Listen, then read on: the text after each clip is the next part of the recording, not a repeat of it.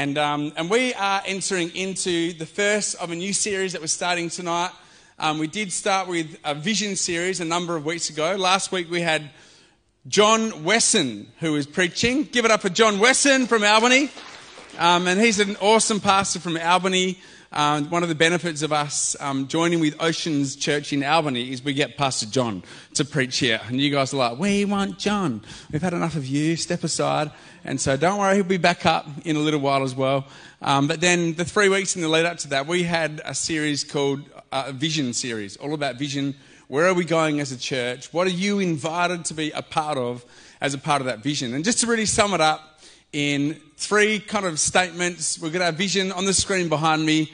And I would encourage you, if you haven't seen that vision series, to get onto line, onto the podcast, onto Facebook, um, many different ways that you can watch it so you can be updated as to the vision of the church. If you miss one of the weeks, we'd love you to um, jump onto that. But the vision of our church is really, really simple, and it is that every single person would know God. Have we got him? Okay, it's frozen. It's all right. It gets a bit insecure every now and then, you know. We've got to be kind, patient. It's all right. We'll, we'll let it out gently over time. Um, come on, come on, you can do it. Um, our vision is to. That's right. Our vision is to know God. We've all been created to know God. This is why we've been created. Um, our vision is to grow together. We haven't called to do life alone, but to grow, not to stay where we are, but to grow. You might start back here. Some of us might start um, down there, but it's all right. Together, we can grow and move forward together. And then the third part of our vision is that we will go with purpose. God has uniquely created every single person in this room, online, for a God given purpose and destiny that He has for your life that will satisfy and fulfill you. It might be different to what you expect, but let me tell you, it is the best. And so now what we're going to be talking about um, is this all right, this volume of the microphone and everything? It's good. Um, now what we're going to be talking about is the fuel that feeds into the vision. Because just like a car today, before I left Albany, I had to fill up my car with fuel. It's a great car. It's all working together. All the parts are there, the wheels and the tyres and the engine. Um, and that's about as far as my technical expertise regarding cars goes. But what I do know is that it requires fuel. Otherwise, doesn't matter how great the car is, it's not going to get here to Perth. And it's the same with our bodies here. We have an understanding in this church that although our bodies work, they are nothing apart from caffeine, which is why we serve coffee before the service. Um, and so, what, although we might have a great vision and vision statements, what is the fuel behind the vision? What is the fuel that we put in the tank that keeps us going as a church as we hit the hard times, as we hit the inevitable obstacles and all the reasons why not. What is the fuel that keeps us going and puts a fire in our heart to, to achieve the vision that God has got for us as a church? And it's very, very simple.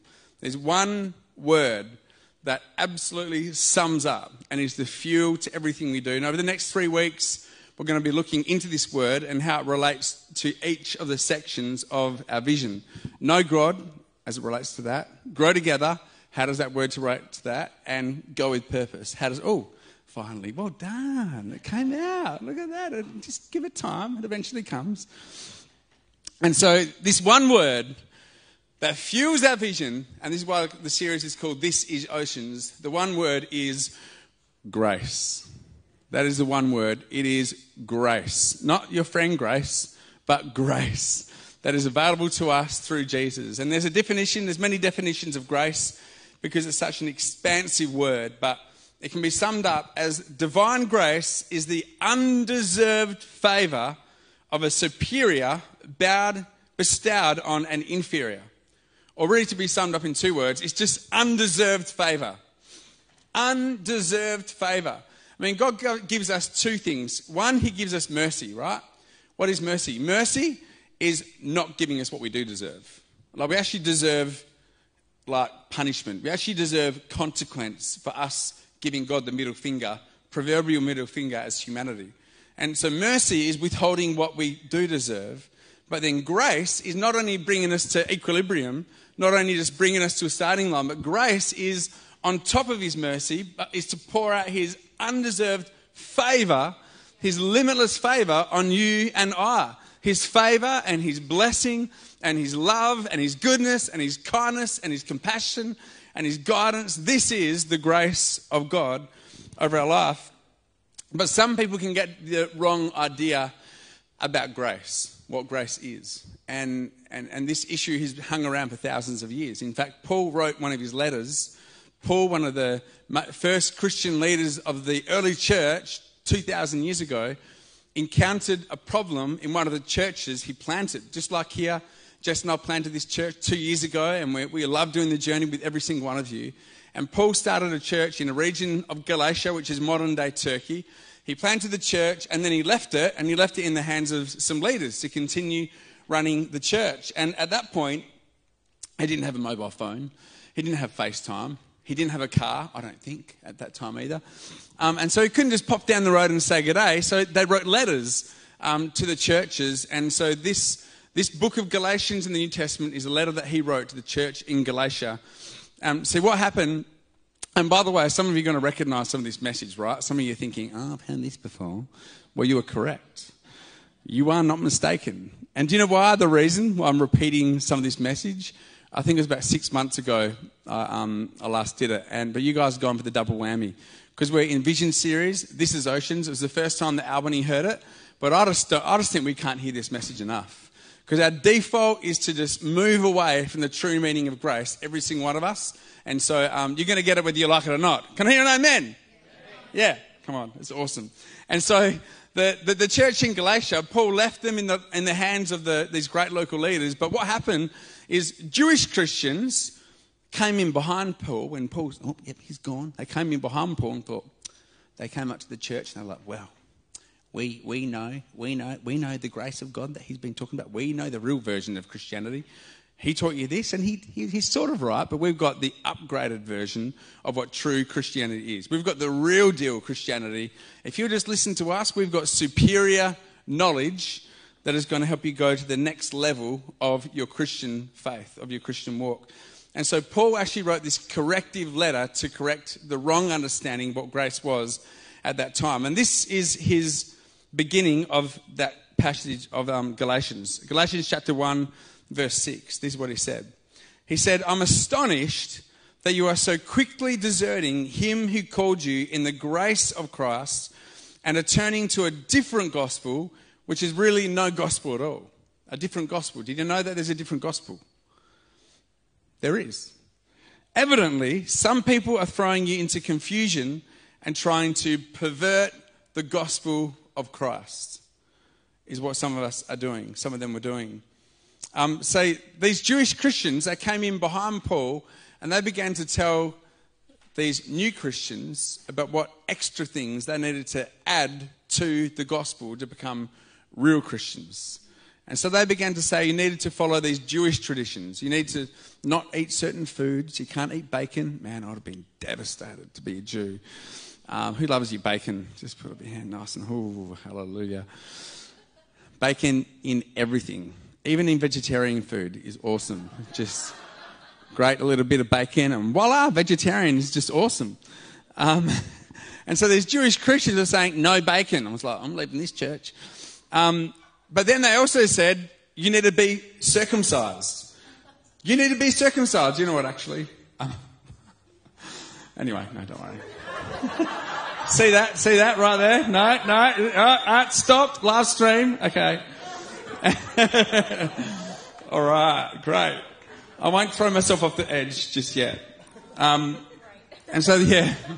So these Jewish Christians said, if you really want to know Jesus, you've got to be circumcised. You need to be like us. And so imagine him welcoming people to church for the first time and saying, yeah, welcome. You've got the grace of Jesus. God loves you so much. But you know, just as a part of our welcome sort of party, what we're going to do is we're going to invite you, men, just to, why don't you just line up over there, go to the back room over there. There you, you find a lovely nurse, and, um, and we'll just, you know, sign a membership forms and all the waiver forms you need to sign, and we'll take care of that.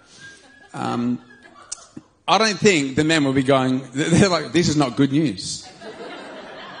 This is bad news. we're going to find a good news church. And so these Jews, what they wanted to do is take what was pure and add stuff into it, and it became impure. And I think this is becoming a bit of a DNA message of our church, which is why I have no problems preaching it twice.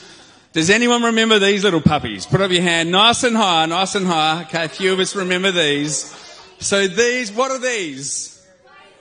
They are glazed cherries. Now, I grew up and mum used to love cherries, right? She had cherries on biscuits cut up in half, put onto biscuits, cherries mixed into a nice fruit salad, cherries in cakes, cherries in everything. You just eat something, oh, there's another cherry.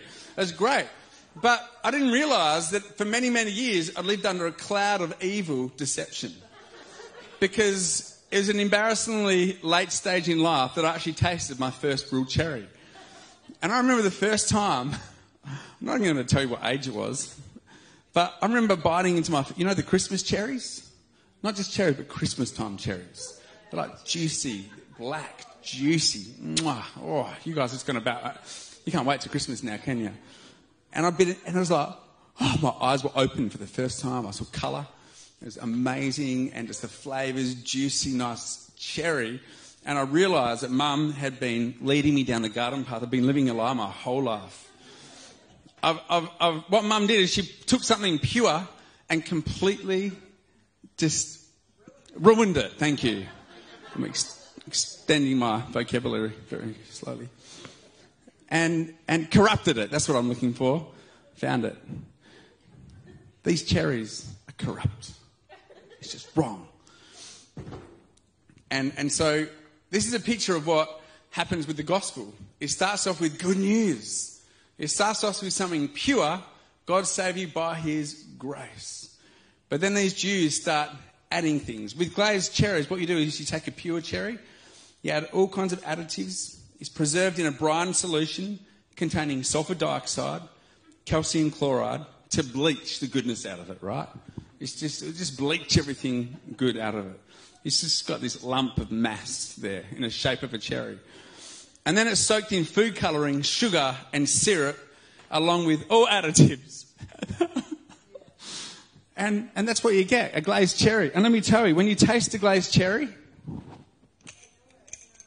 oh, oh, I, I, so, I, can, I can just smell it. Oh.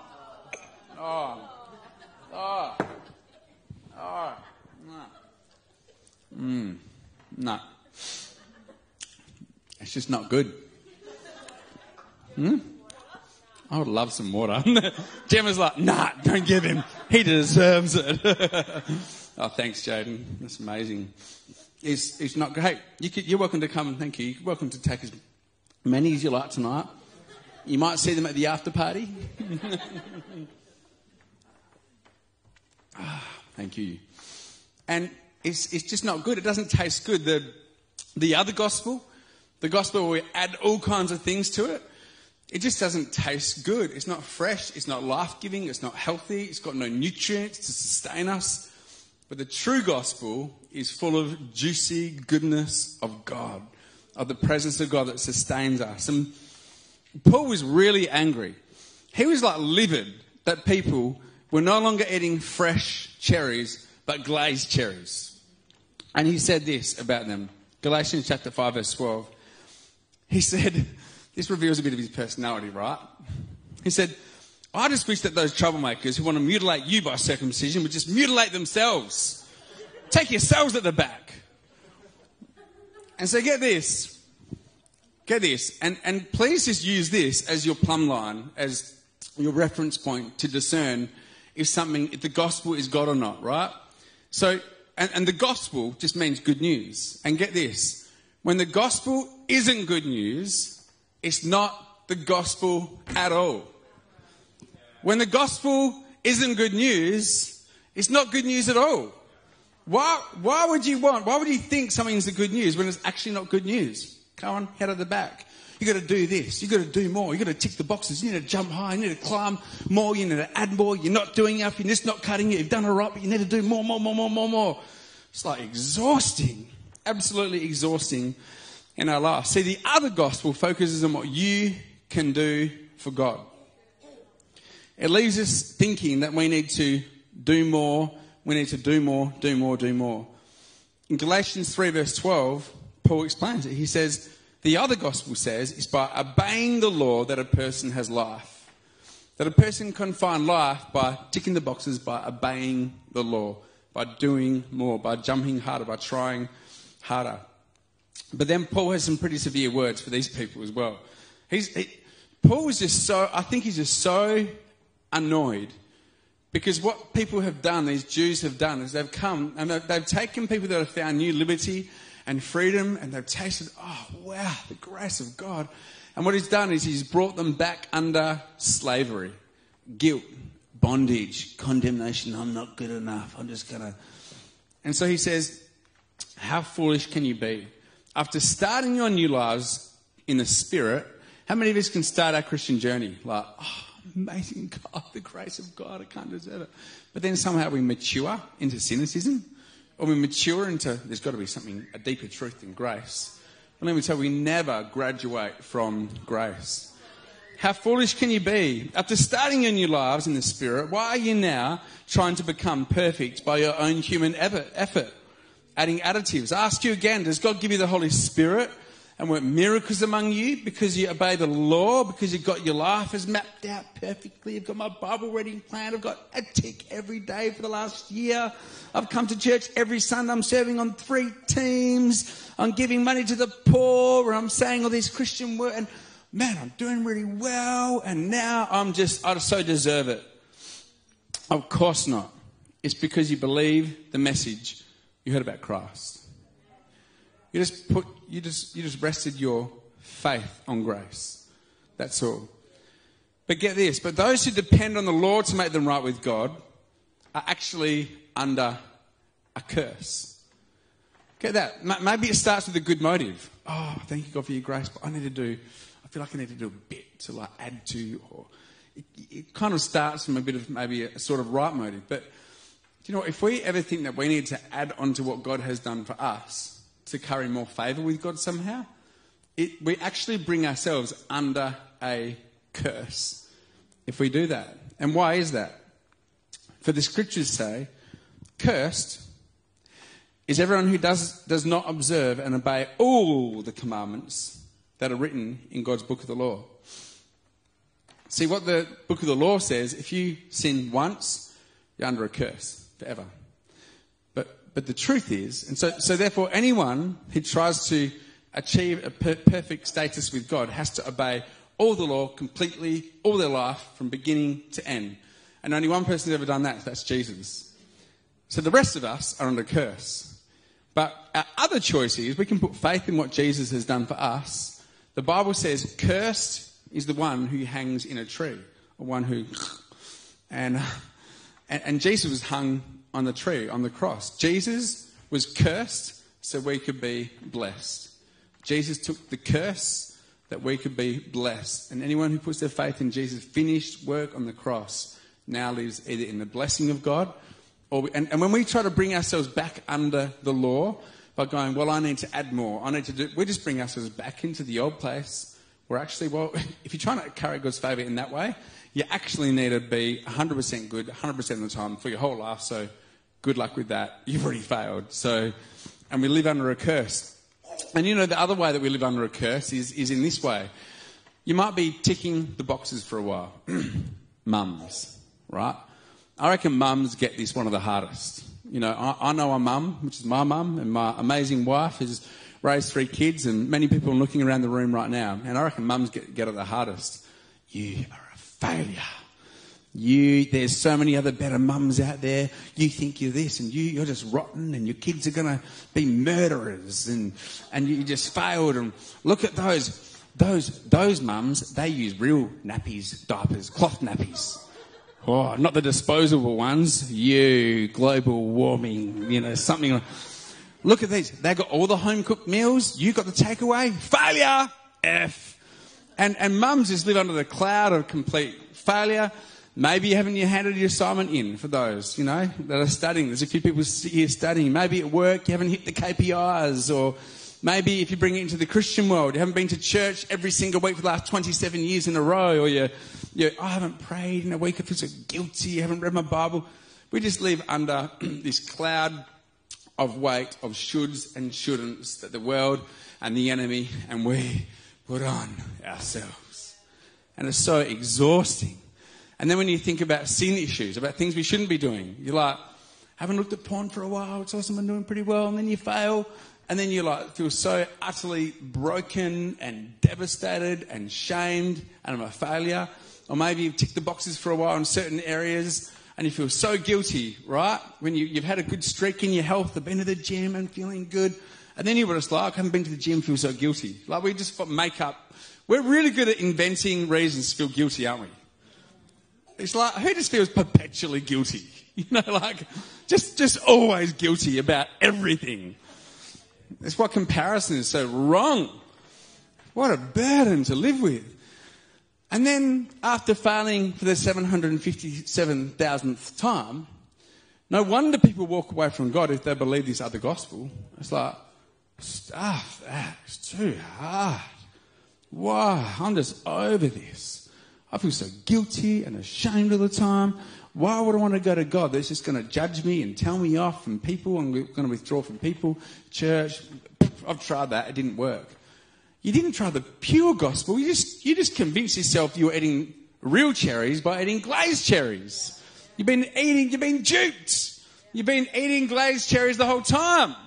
Not the real thing, but God is saying, come on, like Coca Cola, try the real thing in Jesus' name.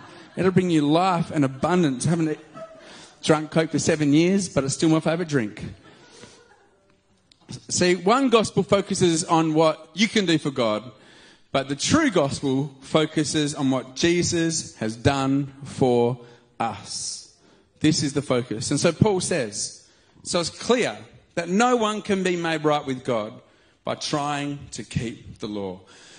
What a relief. what a relief that is. For the scriptures say it's through faith that a righteous person has life. And so Paul also wrote another letter to the church in Ephesus. And so we're going to borrow from that letter, from that tonight. And this just breaks it down even more simply. If you haven't got it so far, it's like this is just straight between the eyes, repeated a couple of times. It just diffuses everything of you trying to earn your way to God. And he says this Ephesians 2 4 to 8. He says, But God is so, and this, just notice how many times he talks about what God has done for us, not what we can do for God. Just notice how much God does for us. It says, But God is so rich in mercy, and he loved us so much that even though we were dead because of our sin, spiritually dead and cut off from him, he gave us life when he rose Christ from the dead. It is only by God's grace, that word. It is only by God's undeserved favor that you have been saved. For he raised us from the dead along with Christ. So not only did he raise us from the dead and forgive us and give us mercy, but not only that, but along with Christ, but he seated us with him in the heavenly realms because we're united with Christ Jesus. Do you know the Bible calls us co heirs with Christ? So, so Jesus has this inheritance. Imagine inheriting Bill Gates' wealth. Imagine being his one and only son. Um, you would be inheriting his full wealth. Well, Jesus has inherited the full wealth of God, and he invites you and I to be brothers and sisters with him to share in the limitless wealth of God. God has taken us from underneath. He's shown us his mercy, and now because we're united with Christ, not because we've climbed a mountain, Uh, because Jesus lifts us up. Jesus, God sent his one and only Son, for God so loved the world that he sent his one and only Son down to us, off the mountain down to us, so that anyone who will believe in him in grace shall not perish, but shall have eternal life, be lifted up to seat in the heavenly realms with him. And he goes on to say, and God saved you. It's like he's just on repeat, repeat, repeat, stuck. See, remember those? See these? Skip. God saved you by his grace when you behaved. I mean, believed. Hey? See that?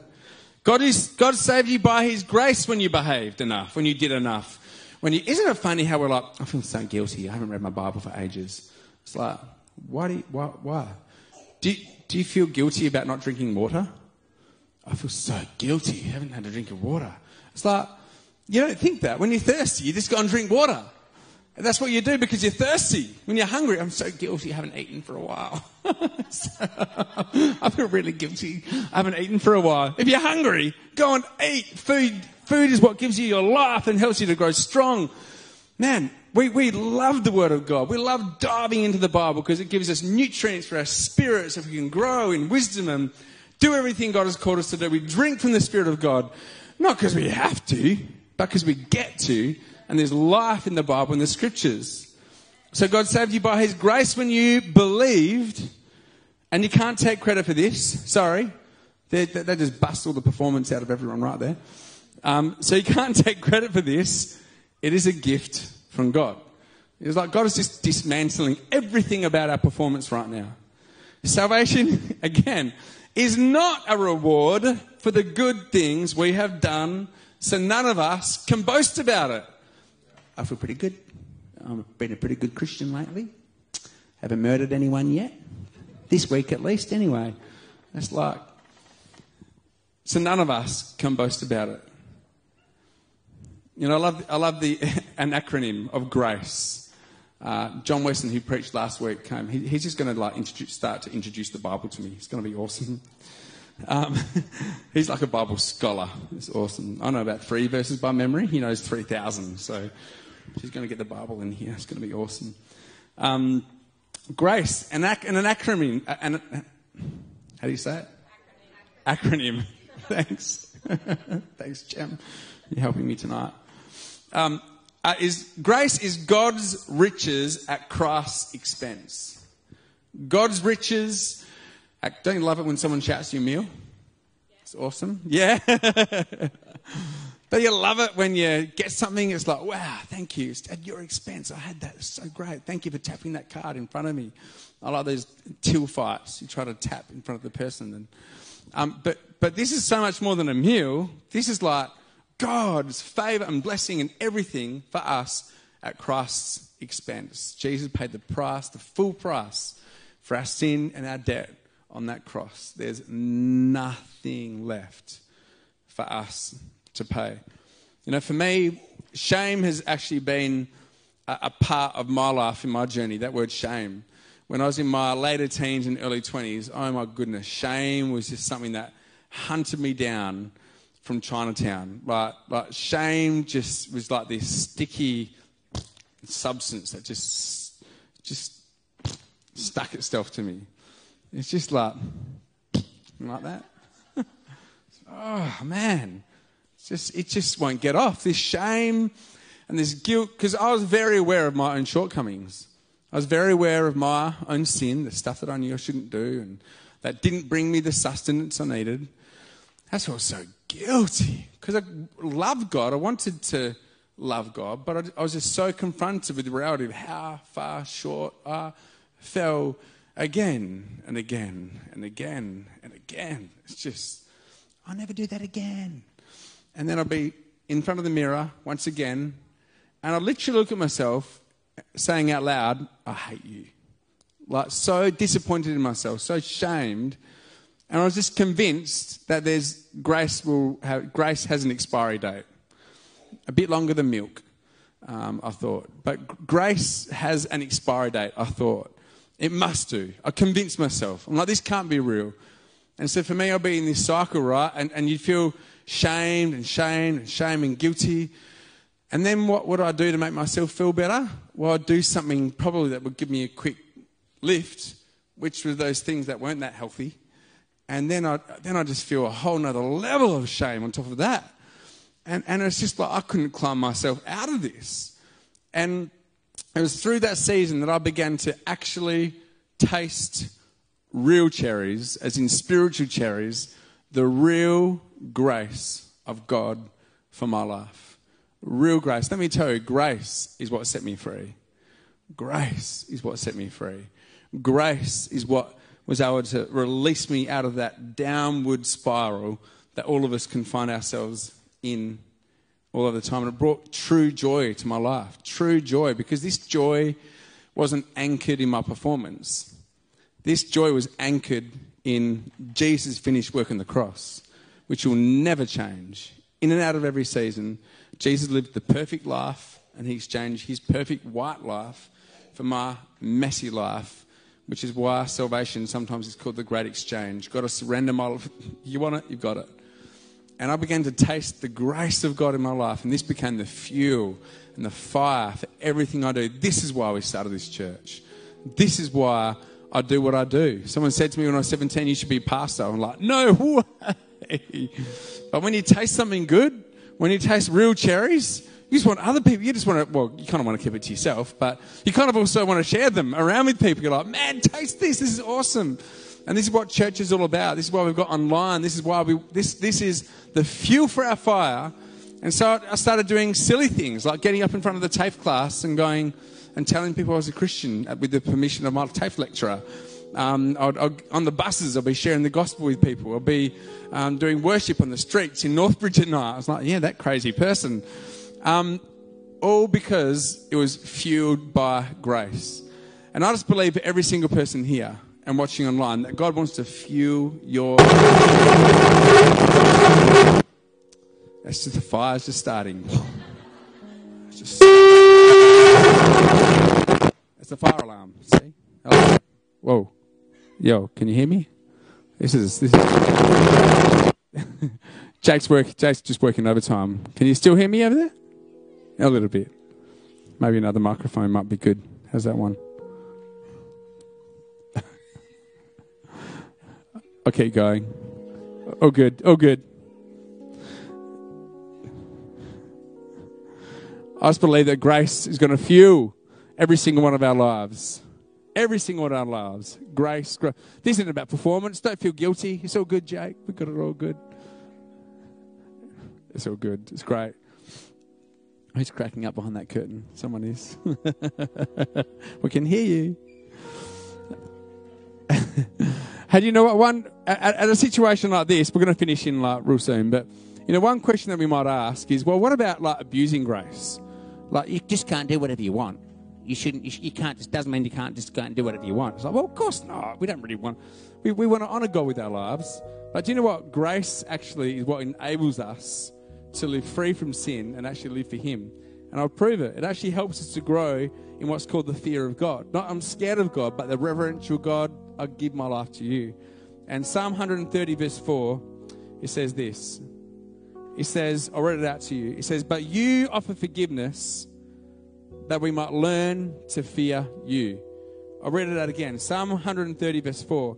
It says, But you, God, offer forgiveness that we might learn to follow you. So when we're, it's, it's not the other way around. It's not like, be scared of God and you might be forgiven. It's encounter the loving, awesome grace and forgiveness of God.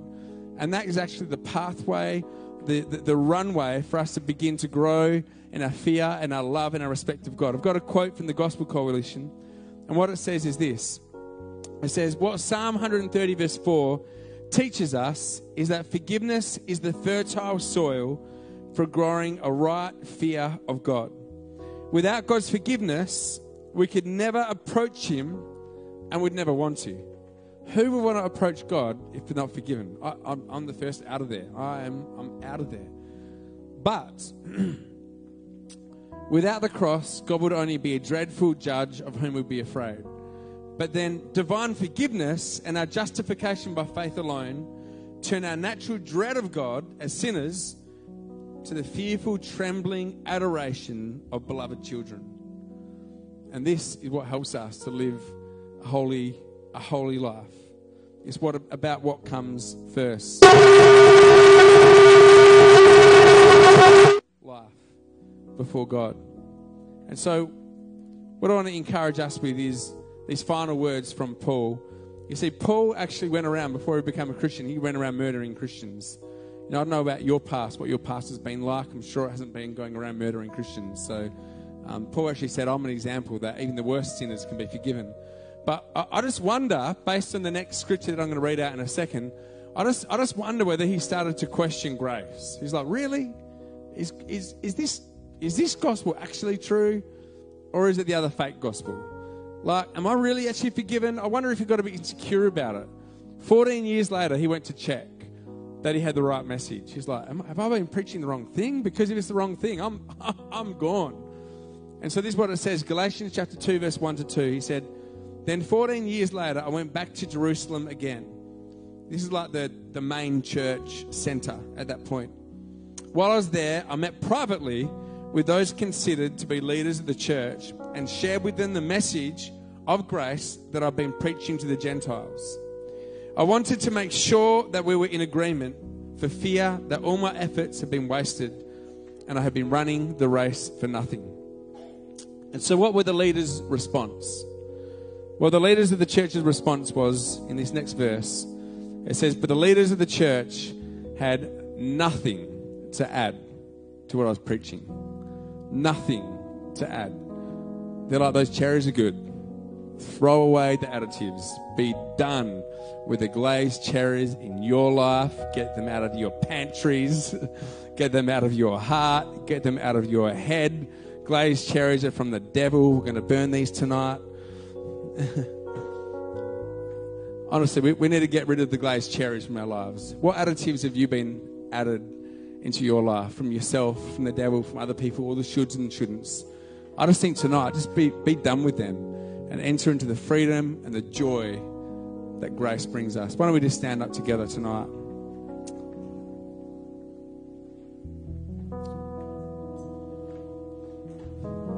You know, right now, I've been sharing and speaking these words, but, but I believe God's presence is just here. And what God wants to do actually in, in the spirit right now, because we're body, soul, spirit, what He wants to do is just lift off those burdens. He actually just wants to break and lift off those burdens, those yokes, those heaviness. Why don't you just close your eyes, lift your hands to God right now. Holy Spirit, I just thank you that you're here right now.